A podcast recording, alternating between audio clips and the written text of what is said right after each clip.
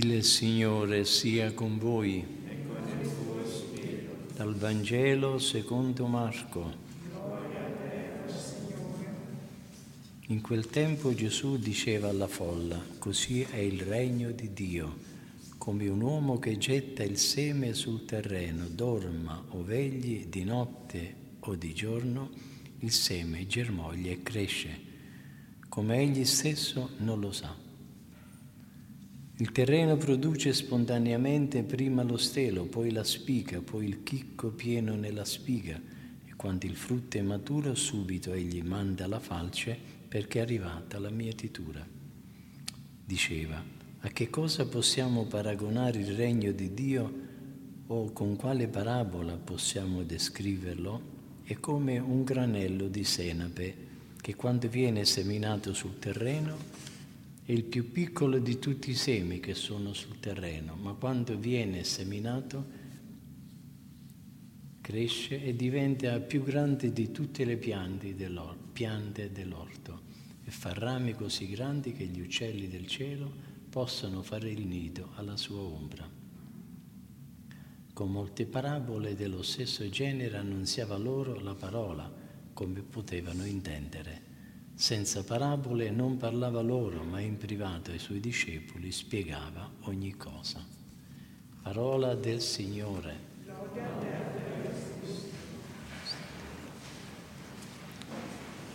Sia lodato Gesù Cristo.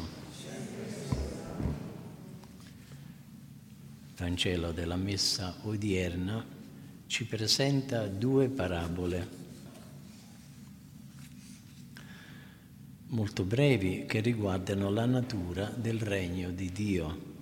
Nella prima l'intento di Gesù è soprattutto questo, renderci consapevoli e darci la certezza che la crescita, lo sviluppo, il fruttificare del seme, prima che essere opera dell'uomo che lavora e coltiva il campo, è opera di Dio, della sua presenza amorevole e provvidente dentro le vicende della storia umana.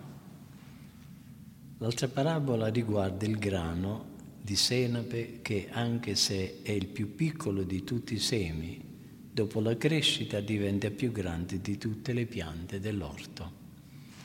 Entrambe le parabole coincidono su questo insegnamento, la venuta del regno di Dio è assolutamente certa perché ha già fatto irruzione nel mondo con la presenza di Cristo e il suo messaggio.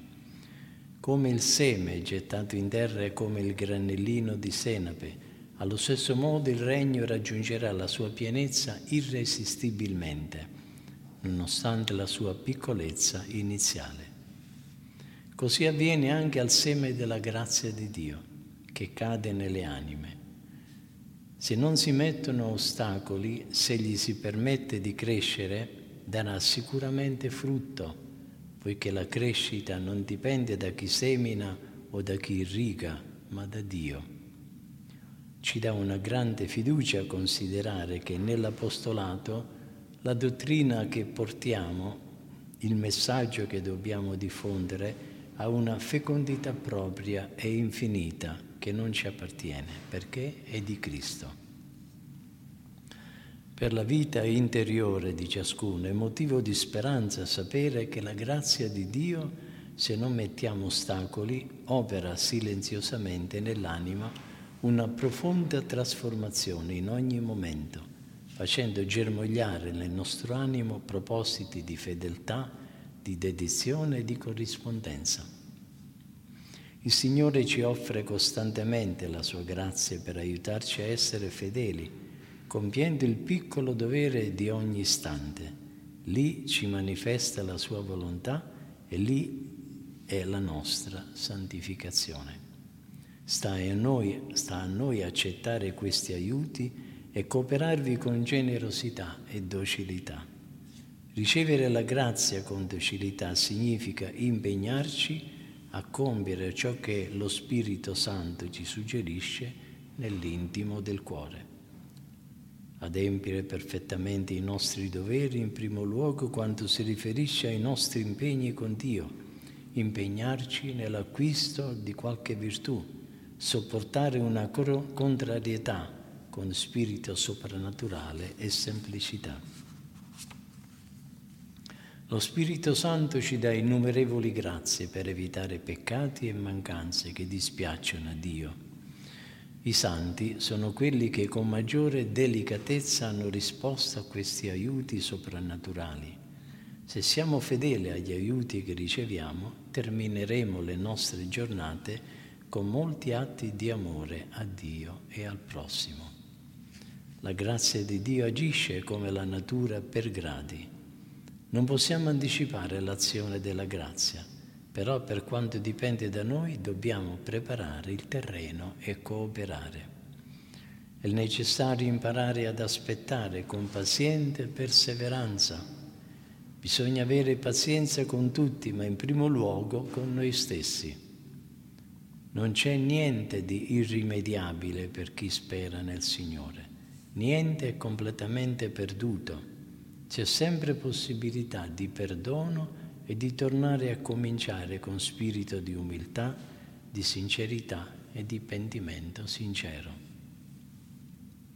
E dovremo farlo molte volte durante la nostra vita, perché mancanze, difetti e fragilità ce ne saranno sempre.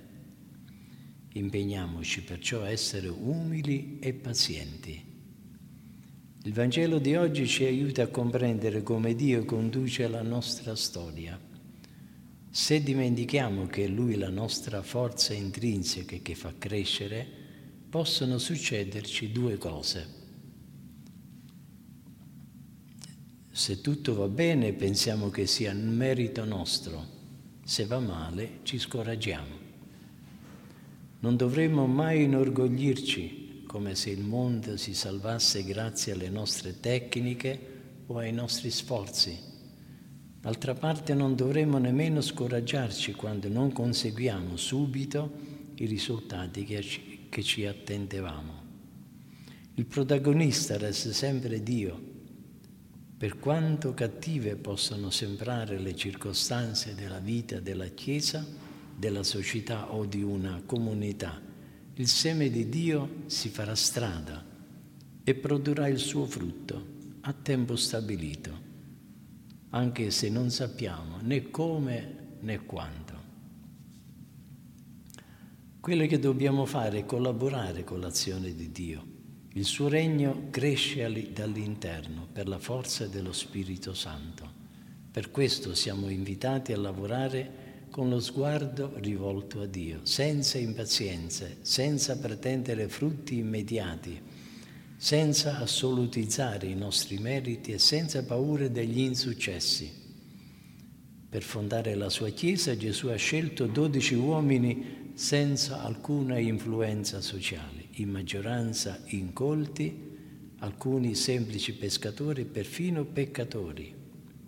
Cristo avrebbe potuto agire in modo sfolgorante, ma non l'ha fatto.